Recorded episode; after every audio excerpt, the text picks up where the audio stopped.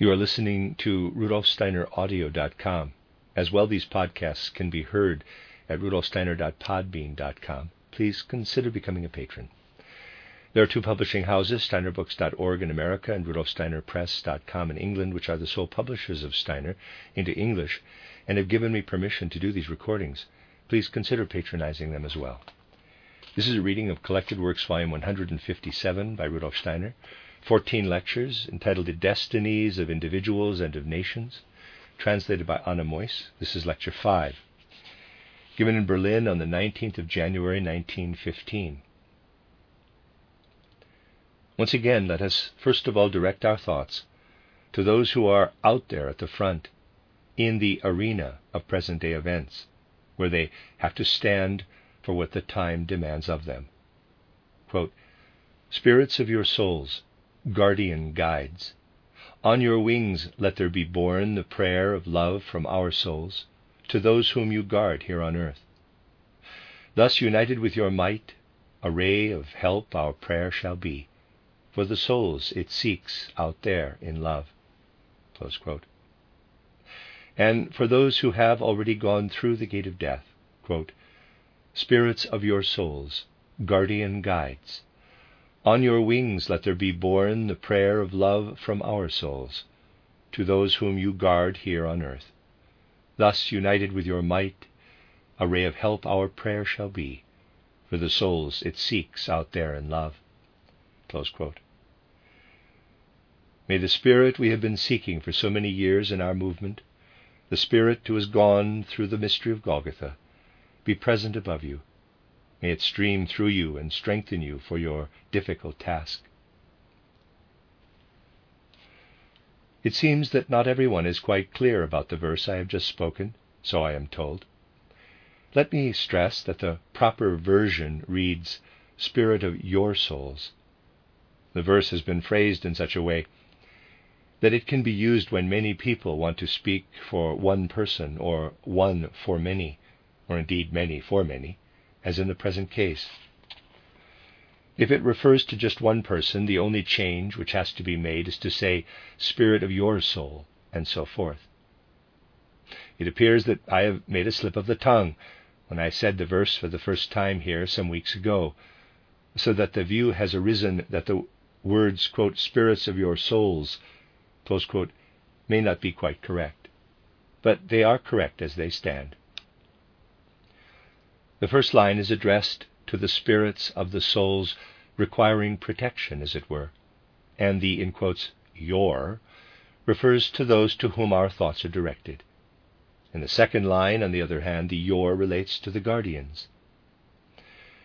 Let me remark that such verses are always such by nature that there can be problems with a purely grammatical construction.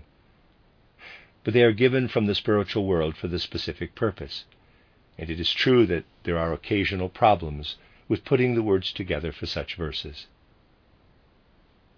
Dear friends, it was for good reason and spiritually, also very much in accord with the work that has to be done in the present time, that two days ago we turned our attention to events in the evolution of man that show how spiritual impulses, and particularly the spiritual impulses linked with the mystery of Golgotha, with the Christ impulse, are living impulses within the evolution of man. We have seen how they were active in the evolution of man, even though men were unable to grasp the nature of the Christ impulse with their reason, with their intellect. It was with this intention that reference was made, among other historical events, to Joan of Arc, through whom this Christ impulse resolved a major issue in the 15th century through its servant, the Michaelic spirit, and for the good and advancement of mankind.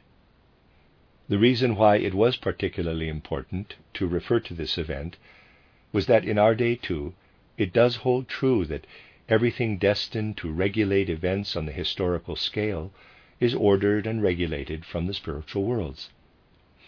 We need to be aware that the forces, the impulses for what is to happen, come to us from the spiritual worlds. In this respect, the same holds true today as in the days of Joan of Arc. but the times are different. What would happen in a particular way in the days of Joan of Arc has to happen in a different way in our time and in times to come. It has to take a different course. For our time is one that is entirely different. Since the 15th and 16th century, and the Joan of Arc event did, of course, come in that period, mankind has been guided in quite a different way. It is this difference, and consequently the basic nature of our time, that we shall consider to some extent today. Between going to sleep and waking up, we are in a soul state where that which we really are is outside our physical and our ether bodies. Asleep, we live in our astral body and our ego. We need to have a very clear picture of this. That which we really are is then outside our physical and our ether bodies. Asleep, we live in our astral body and our ego. We need to have a very clear picture of this. That which we really are is then outside the body. We are, of course, bound to our body to an extraordinary degree between birth and death, so that in terms of space, we are not far away from our body when asleep. Our soul element is spread out in our surroundings, as it were. That is, in everything that specifically makes up our environment. Let us get a clear picture of how the environment has changed, specifically over the last centuries, since the 15th and 16th centuries, at least for the great majority of the people whom we have to consider in relation to what fate has decreed for the present age. Just consider whether any of the machinery or the mechanical contrivances we use today also existed at the time when Joan of Arc did her work. We can certainly say that the world has changed completely since that time as far as mechanical things are concerned. Everything we experience in relation to machines has only come since then. There may be some observant people among you who have taken a sleeper, in quotes, train to travel overnight. They may have had the strange experience of waking up, and this is the kind of occasion when one may wake up quite frequently, and finding that something was still rumbling on that was inherent in the machinery of the train all about them.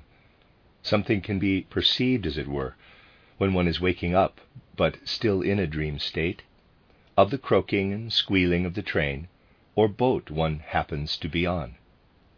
This happens because the soul is not really in the body, but in the area around the body, and is placed among those mechanical contrivances. Yet it is not only on such less usual occasions that we live among the hustle and bustle of the present age.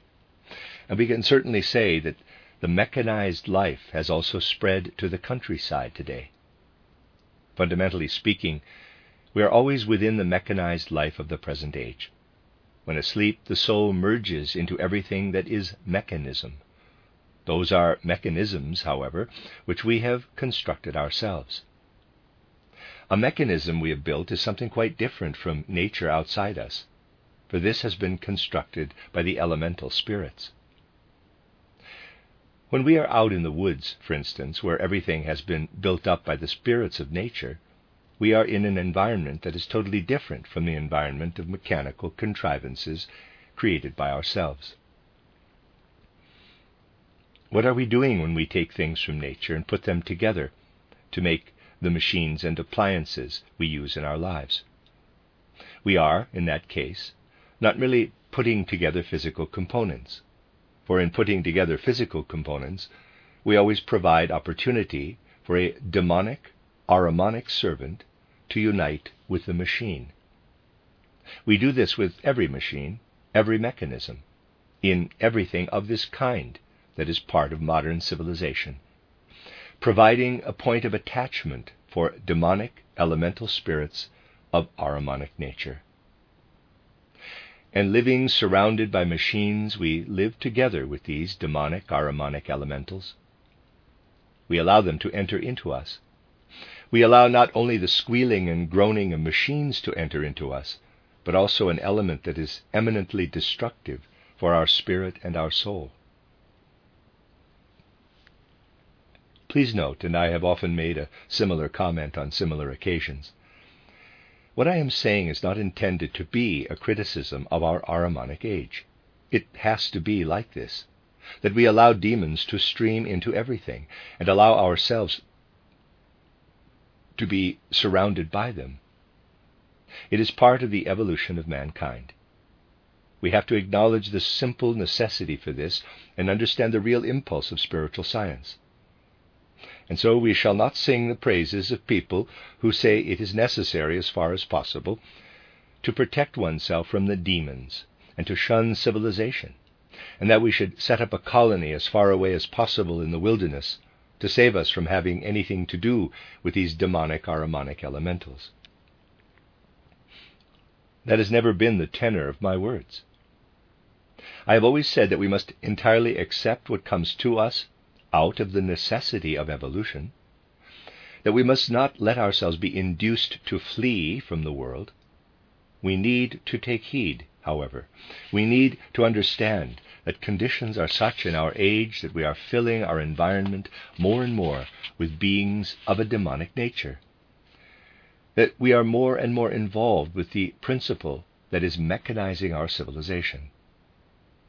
An age such as this calls for something quite different from the age out of which Joan of Arc was called to do her work. In the time of Joan of Arc, it was necessary for the impulse out of which she was to act to be born out of the gentlest, the most subtle powers of the human soul. Just consider, she was a shepherd girl, living a very simple natural life, with nature at her most idyllic. She was very young when her visions came to her, and through the imaginations given to her, she had a direct link with the spiritual world. Out of her inner being, she was to bring forth everything that was to be the foundation from which she acted. She was to let it grow forth from her inner being. And not only this, but it was necessary for very special circumstances to be brought about, so that through the most subtle powers inherent in the human soul, her mission could be imprinted in her soul, in her very heart of hearts. We know that everything in the world goes in cycles, that things happen in such a way that important events come up in definite cycles. If we take the year of Joan's birth, 1412, we can ask a specific question relating to this. We are able to say that the year this Maid of Orleans was born, the sun would of course have been in a particular position, astronomical position, coinciding with one of the constellations in the zodiac. The progress of the sun from one sign of the zodiac to the next marks a major time interval passing right through the zodiac. The sun will go through all 12 constellations. The time interval needed for the sun to progress from one constellation in the zodiac to the next is approximately 2,160 years, and this is important. Going back approximately 2,160 years from the birth of Joan of Arc, we come to the founding of Rome. In the days when Rome was founded, anyone needing information on major issues concerning the city which was then coming into being would go to see the nymph Egeria. There it was possible to get information from a seeress. But as I said, that was one solar cycle earlier. And so the times are renewed and everything goes in cycles. Let us visualize it like this at the time when Rome was founded, the sun was at a certain point in the constellation of the Ram, Aries. It then progressed to the fishes, Pisces, so that it had moved through one twelfth of the zodiac. And thus the cycle which inevitably has to be there in the evolution of mankind takes us from the nymph Egeria to the inspired deed of Joan of Arc. In ancient Rome, however, it was a matter of pagan inspiration, of pagan deeds. If we try to think of the same visionary element that operated at the time when Rome was founded, also having to operate in a Christian age, acting from within, through the most tender powers inherent in man, what did have to come about? You can imagine that something had to come about which, again, in some way or other, had to do with the subtlest powers of the Christian faith. Most of you will remember my telling you of the variation we get in the course of the year in the forces that link us with the spiritual world. In summer, at St. John's Tide, when the sun's rays are most powerful externally, one might perhaps achieve an external ecstasy and, as in the old Celtic mysteries, lift oneself up into the spiritual world in some way, but certainly in ecstasy. Yet when the days are shortest, when the sun's rays are least powerful, and the winter night the darkest, around Christmas, therefore, the opportunity exists also to win through to the spiritual worlds in our innermost soul life. All who have known of the cycle of the year have always maintained, quite rightly, that those who have the gift for it are able to enter into the most intimate aspect of our connection with the spiritual worlds during the time from the 21st, the 23rd of December to about the 6th of January, during those days and particularly the nights. There are legends. The title legend of Olaf Asteson has been read to you here, which tell of people having their most profound inspirations during those days. This again is connected with the celebration of Christmas at that time, of the birth of the Spirit who went through the mystery of Golgotha, and is connected with the innermost powers in human soul development. So, if the inspiration of pagan Rome of old was to be resurrected one sun cycle later, 2,160 years later, it had to come in through the aspect of man that is most utterly childlike. This means that the soul of Joan of Arc had to be taken hold of at the point where souls are taken hold of most profoundly, where they are weakest in relation to earthly things, and where the Christ impulse is not yet hampered by worldly impressions, the souls not yet having taken up the earthly element. So that the Christ impulse can be the only one to enter into the soul sphere. The most favorable timing for this would have been for the Maid of Orleans to have gone through the time of the thirteen nights in her mother's womb, immediately before her birth, before she took her first breath. And indeed she did, for she was born on the 6th of January. Here we perceive the more profound forces at work which enter into the physical world from the spiritual worlds. We see how they find the channels they need, deeply mysterious channels. There can be nothing more marvelous for someone with insight into such things, nothing more open to explanation through spiritual science, than this fact that the Maid of Orleans took her first breath on earth in the time around Christmas, on the 6th of January, with the days of Christmas immediately preceding her entry onto the physical plane. We see how the girl who was to go through death at the age of 19 was taken hold of at the point where the most subtle of human powers lie. And we are therefore looking into a time when it was necessary for the divine spiritual powers to find a channel through the inmost inwardness of the human soul. That, however, was the last time when such a thing was to be. It was the time when a particular order was brought into Europe through the Christ impulse, as I indicated to you the last time, and this happened in the wonderful way in which it did happen through Joan of Arc. Since then, however, times have changed. Today is not the time when divine spiritual powers approach the human soul in such intimate fashion. What was the mission of Joan of Arc, really? If we consider something that was present throughout her whole life. She was taken hold of from within by the forces of the divine spiritual world. In her soul, these forces encountered the Luciferic forces. These Luciferic forces were mighty and powerful at that time. Joan of Arc bore something within her that made her vanquish the Luciferic forces. She vanquished the Luciferic forces that is entirely obvious to anyone who wants to see. We have briefly considered the miracle of her birth and seen that she went through an unconscious initiation, in a way, up to Epiphany, the day known as that of the manifestation of Christ.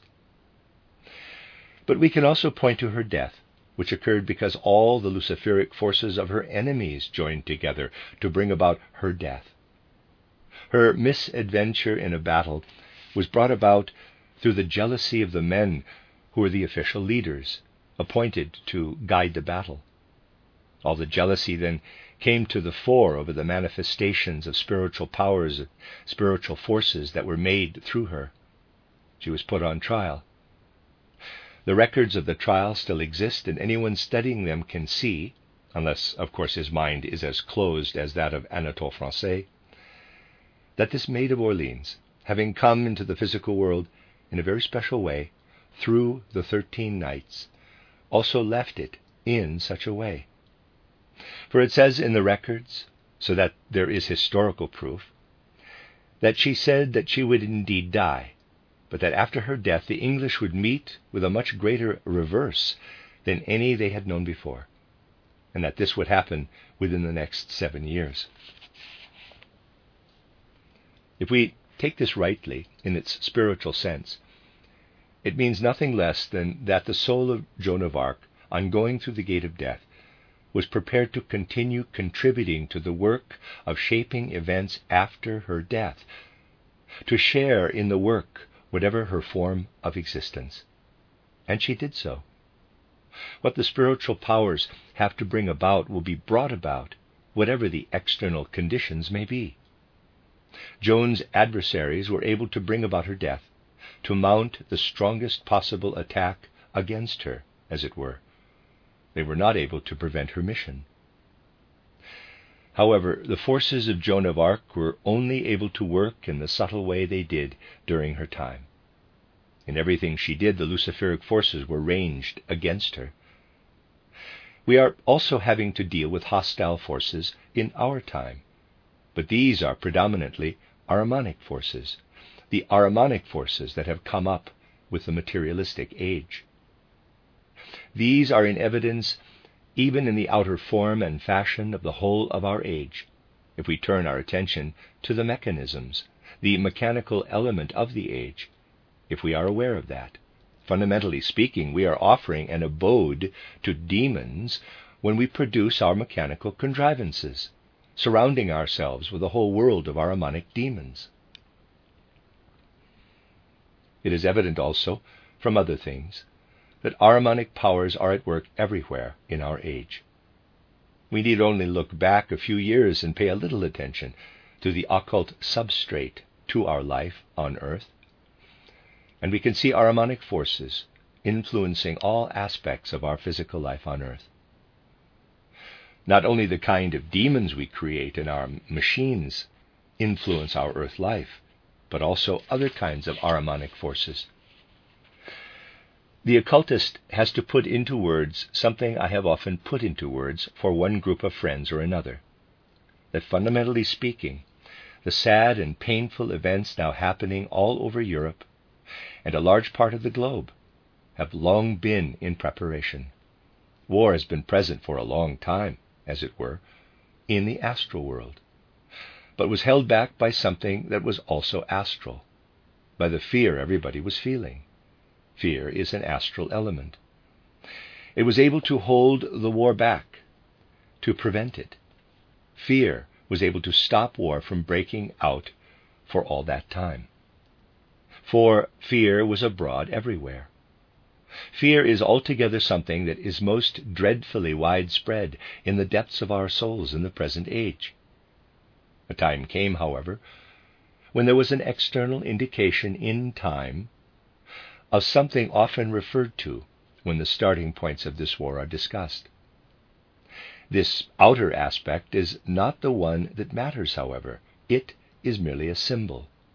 As I said on a previous occasion, the assassination of the Austrian Archduke occurred, and there emerged the event, so terrible to the soul, that I have already referred to. I had never before known anything like this not from personal experience nor through other occultists. We know what the soul goes through when it has undergone death. In the case of the soul that went through death at that time, something very specific showed itself. All the elements of fear began to gather around it, as though around a focal point, and something of a cosmic power could now be perceived in it. We know already that anything that has a specific character on the physical plane will have the opposite character in the spiritual world. This also held true in the present case. An element that first had had a dispersive effect where war was concerned was now acting in the opposite way, as a spur, an incitement to war. So we see that a metamorphosis, as it were, of the elements of fear, of the ahrimanic elements, became mixed up with all the things that finally led to the sad and painful events of the present time. Ahrimanic elements are indeed at work everywhere in our time. We must not rebel against this, nor should we aim to protect ourselves against it. We have to see it as something that is necessary in our time, something that has to be present in our time. The question is, how do we find the right attitude to this? How do we find the one thing that will show us what should be our attitude now in the present age? if we want to make it possible for divine spiritual forces and powers to enter into our actions. Here I must refer to an event in the spiritual world that happened a few decades ago. I've mentioned this on a number of occasions in all kinds of different contexts. It is an event that occurred behind the scenes of our existence in the spiritual world in or about November 1879. We know that there is a different regent of earth life for every epoch, as it were. One regent follows another. Until 1879, the spirit acting out of the spiritual world was the one we call the spirit Gabriel, if a name is to be used. From 1879 onward, it was the spirit we call Michael. It is Michael who directs events in our time. Anyone able to see into the spiritual worlds in conscious awareness, will feel the Spirit Michael to be the Spirit who truly is the one to lead and govern in our time. Michael is, in a way, the most powerful of the leading spirits of the age that follow one another. In a way, I said, he is the most powerful of these spirits. The others have been predominantly active in the spirit sphere.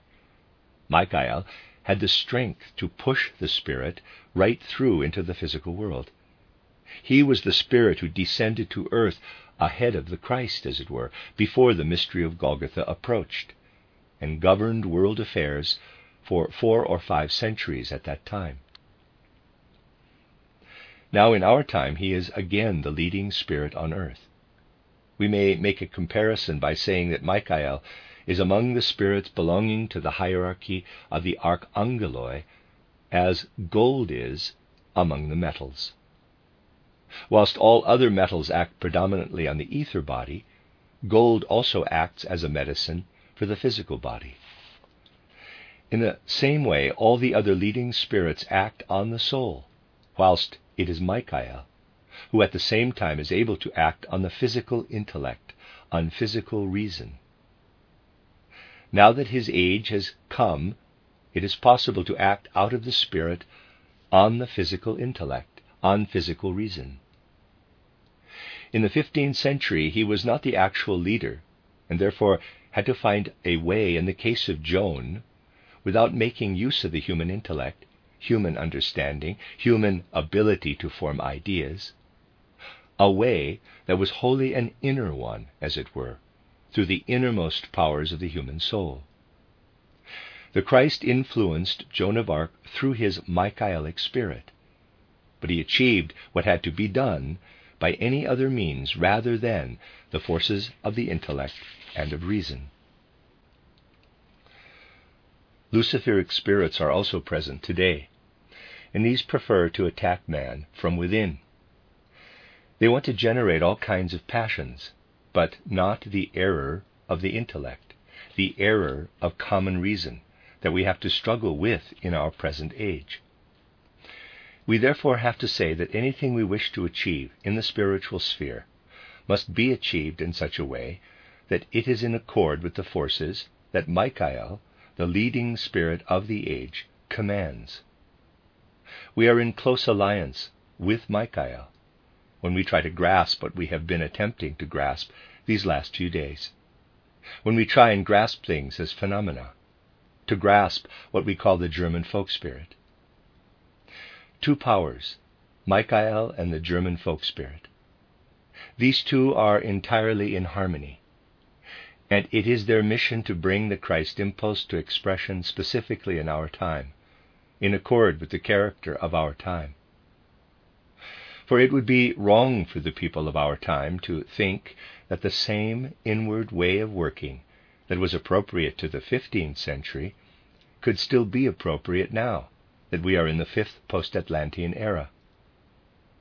In the present age, it is a matter, above all, of understanding that it is necessary to be chained to Ahriman, to Ahrimanic elements we ourselves create in our machines and that it is necessary to recognize clearly how these things are connected.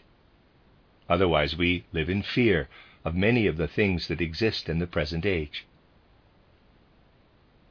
The question, therefore, arises how do we offer resistance to this Ahrimanic element in our age, the way resistance was offered to the Luciferic element at the time of Joan of Arc? We offer resistance to the Ahrimanic element by taking exactly the path that has been so emphatically pointed out over and over again within our stream of spiritual science the path toward a spiritualization of human culture, of man's ability to form ideas and concepts. This is why it has been stressed again and again that there is a way in which everything spiritual science can give us even if to begin with it is largely presented to us from the spiritual world, can truly and wholly and utterly be grasped with the intellect, the reason man has been gifted with from the 16th century to this day. And if we say we do not understand, then that is only because we listen to the prejudices current in the materialism of our age. We must stop listening ever and again to the voice of present day materialism, a voice that speaks loudly at times and then again in the faintest of whispers. Instead, we must try and firmly focus our mind on such powers of understanding as we have. Then the things spiritual science produces for us will one day appear to be perfectly understandable as something that can be understood just as well as some event or other in the outside world can be understood. We generate the great strength we need to offer resistance to the Ahrimanic forces by approaching the Spirit not merely through the inmost powers of revelation and of faith, as in the case of Joan of Arc, but by trying to concentrate our powers of understanding most intensely on what spiritual science has to give. If we do this, the hour, the moment will come when we have to say to ourselves, what comes to us out of spiritual science is the only thing that is rational, and at the same time makes the world around us understandable, filling it with light. And when we are taken hold of in this way, we are taken hold of by what the Spirit has to give in our time, so that we shall indeed be strong enough to face the Ahrimanic forces. Someone with a disposition like that of Joan of Arc would not be able to achieve anything in our day and age. She would be an interesting personality and would be able to reveal many marvelous things through prophecy and in other ways. Such a person, capable of making intimate revelations, is capable of effectively countering Luciferic forces. Today, however, man has to resist Ahrimanic forces has to make himself strong to cope with these forces, developing the strength required in the Michaelic age. Sun like qualities are called for in the age of Michael. Qualities we take into ourselves by spiritualizing the powers we have at our command between waking up and going to sleep, the powers of the intellect, of understanding of insight.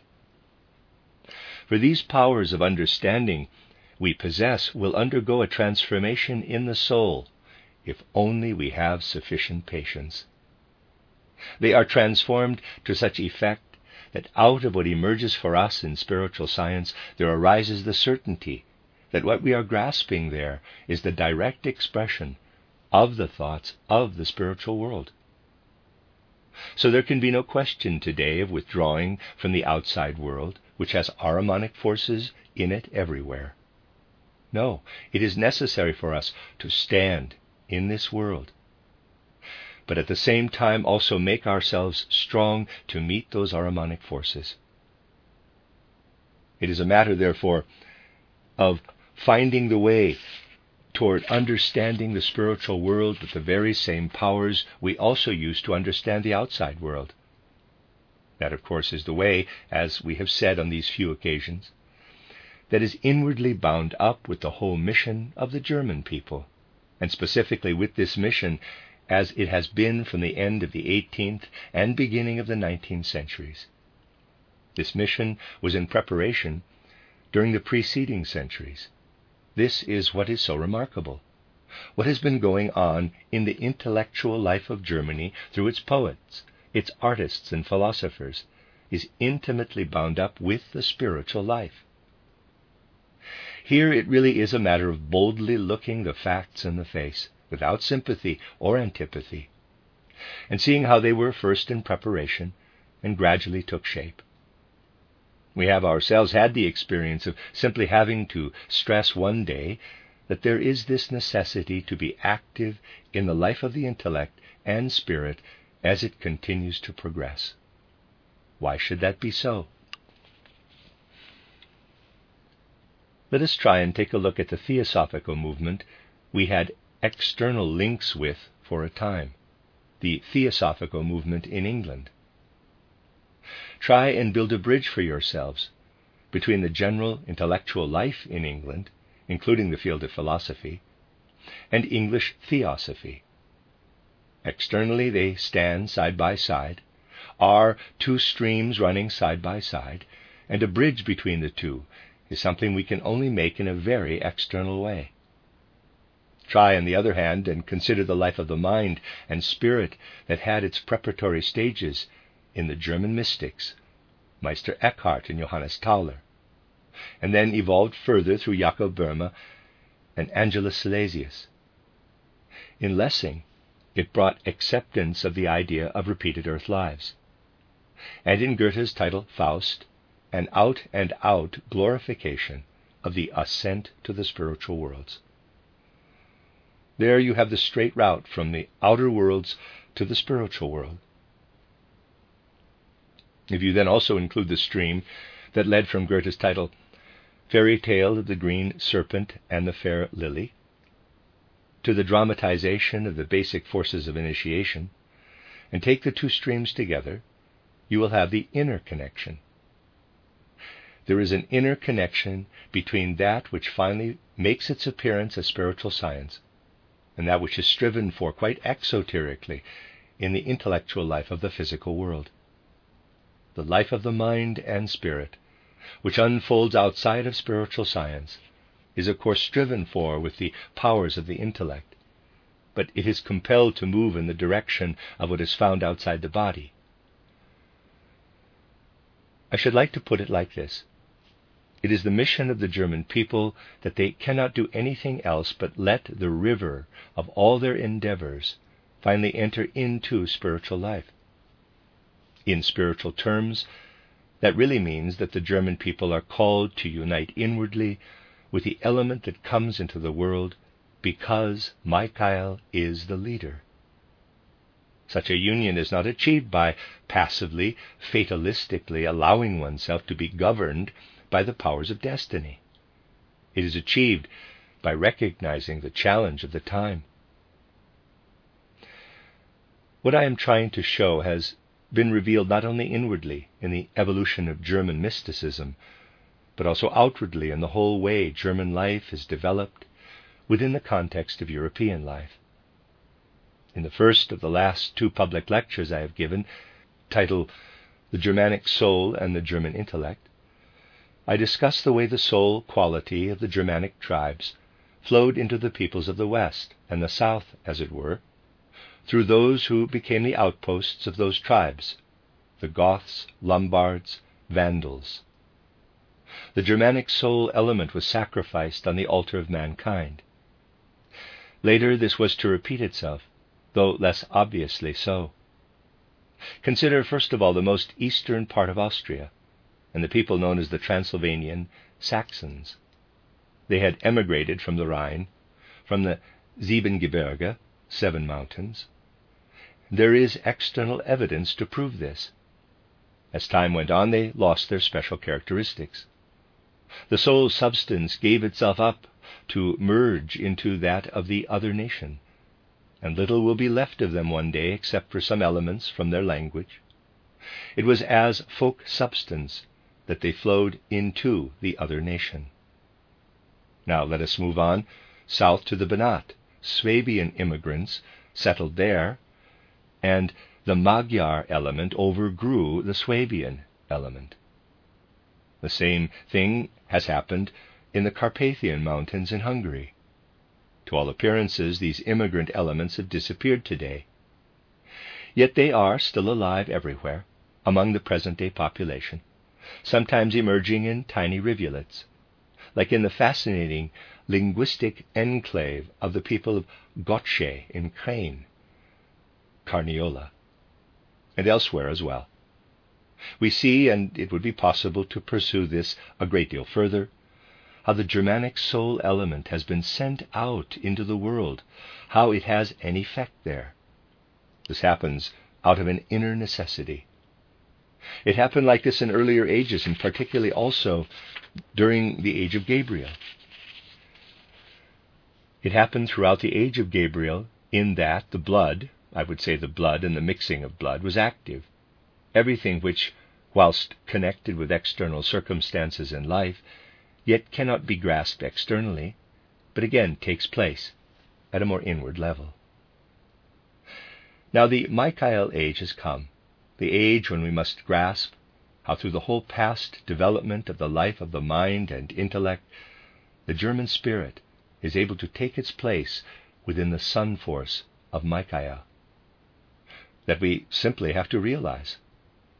And it can be realized by giving recognition to spiritual science, by gradually, on the basis of what spiritual science is considering, getting an idea and an awareness of the spiritual powers that are at work, of the reality of spiritual powers.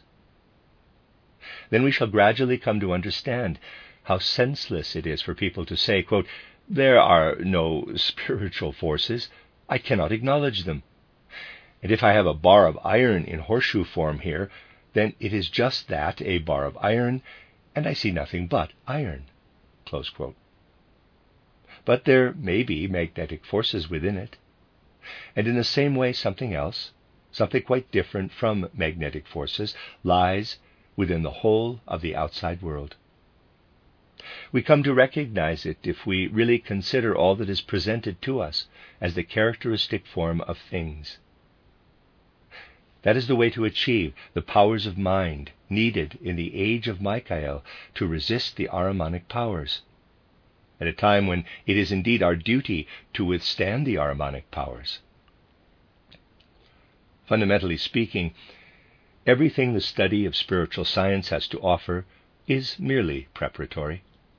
One day an awakening of the soul will spring forth from the study of spiritual science, and the soul will know. Within you lives the spiritual world.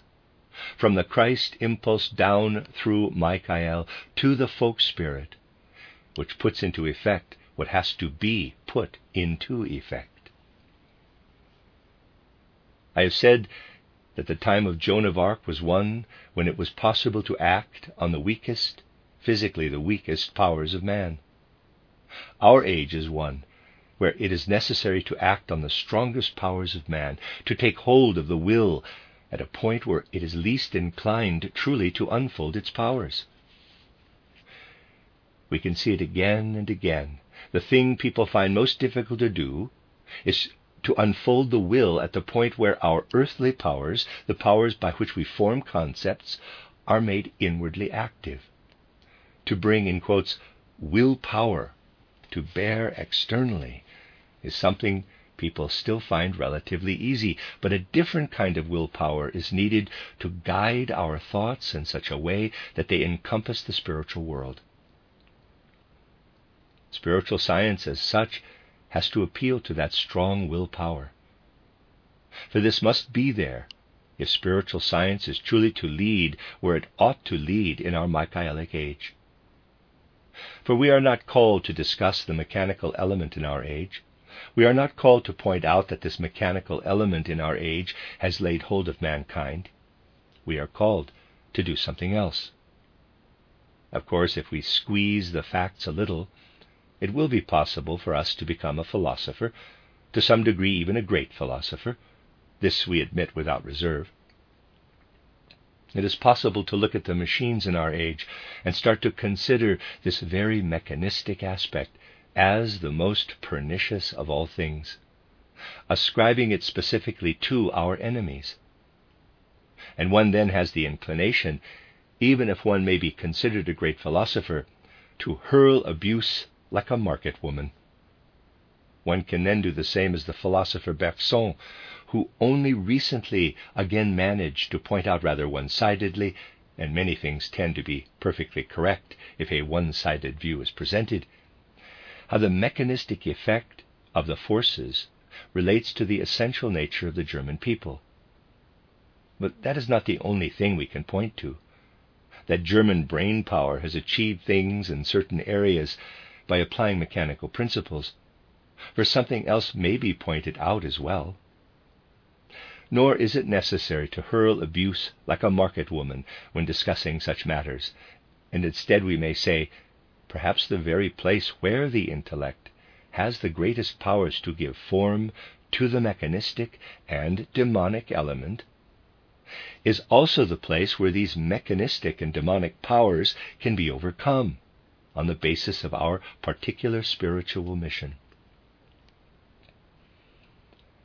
Then, however, a German may easily get himself misunderstood as he comes to see, in conjunction with the way the intellectual life is developed, that it is not his function to stop at the purely mechanical element that is of such great service to him also in the present day, with the challenges presented by the war.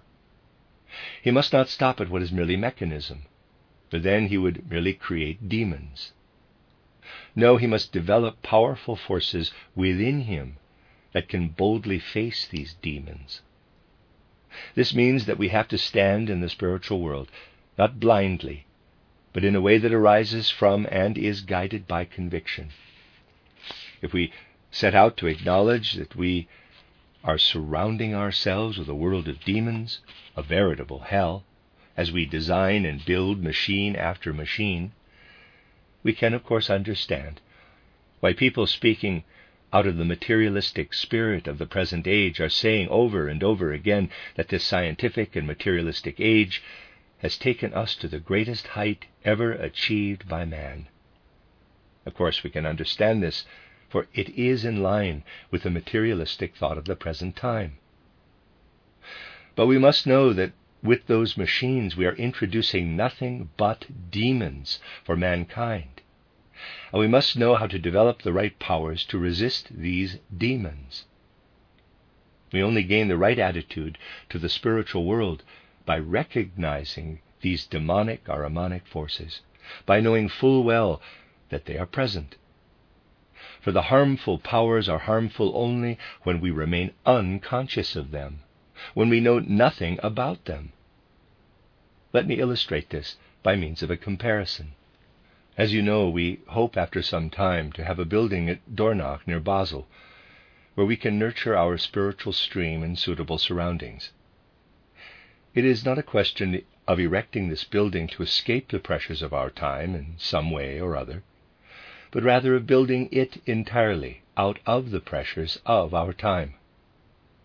It was necessary, for instance, to design a lighting system out of the most Ahrimanic forces of the present age electric lighting, electric heating, and so on. it is a matter of using the architectural form as such to render such potentially harmful things harmless. It could have been the case that anyone entering the building in the future would have been surrounded with everything the Ahrimanic culture of the present age leads to. The point, however, is not that it is present, but that people do not notice it. We are not supposed to notice it. To achieve this, a number of friends got together, and they are erecting a separate building for this, giving it a special form, so that the demonic Ahrimanic forces are banished to this place. Anyone approaching the building, and also anyone entering it, will have it brought to their notice that the Ahrimanic forces are at work there. For as soon as we know this, they are no longer harmful. The point is that the powers that have a bad effect on man cease to do so when we take a good look at the places where they are active. When we do not look at a machine thoughtlessly and say, quote, a machine is simply a machine, but rather acknowledge that a machine is a place where a demonic, Ahrimanic entity may be found. If we take our stand in the world with knowledge in our souls, we take the right stand in the Michaelic age. It means that we relate to the spiritual world in such a way that Michael, too, can be active within us. Michael with his present mission, as we have described it.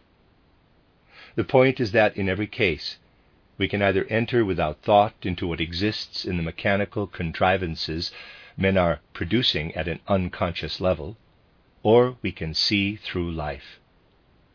If we see through it, if we become aware of the demonic elemental powers at work in the machines we produce, we shall find the way to the rightful givers of inspiration who are true to the Spirit. They are connected with the Spirit who is to the other spirits concerned with guidance of man as gold is to the other metals, with Michael.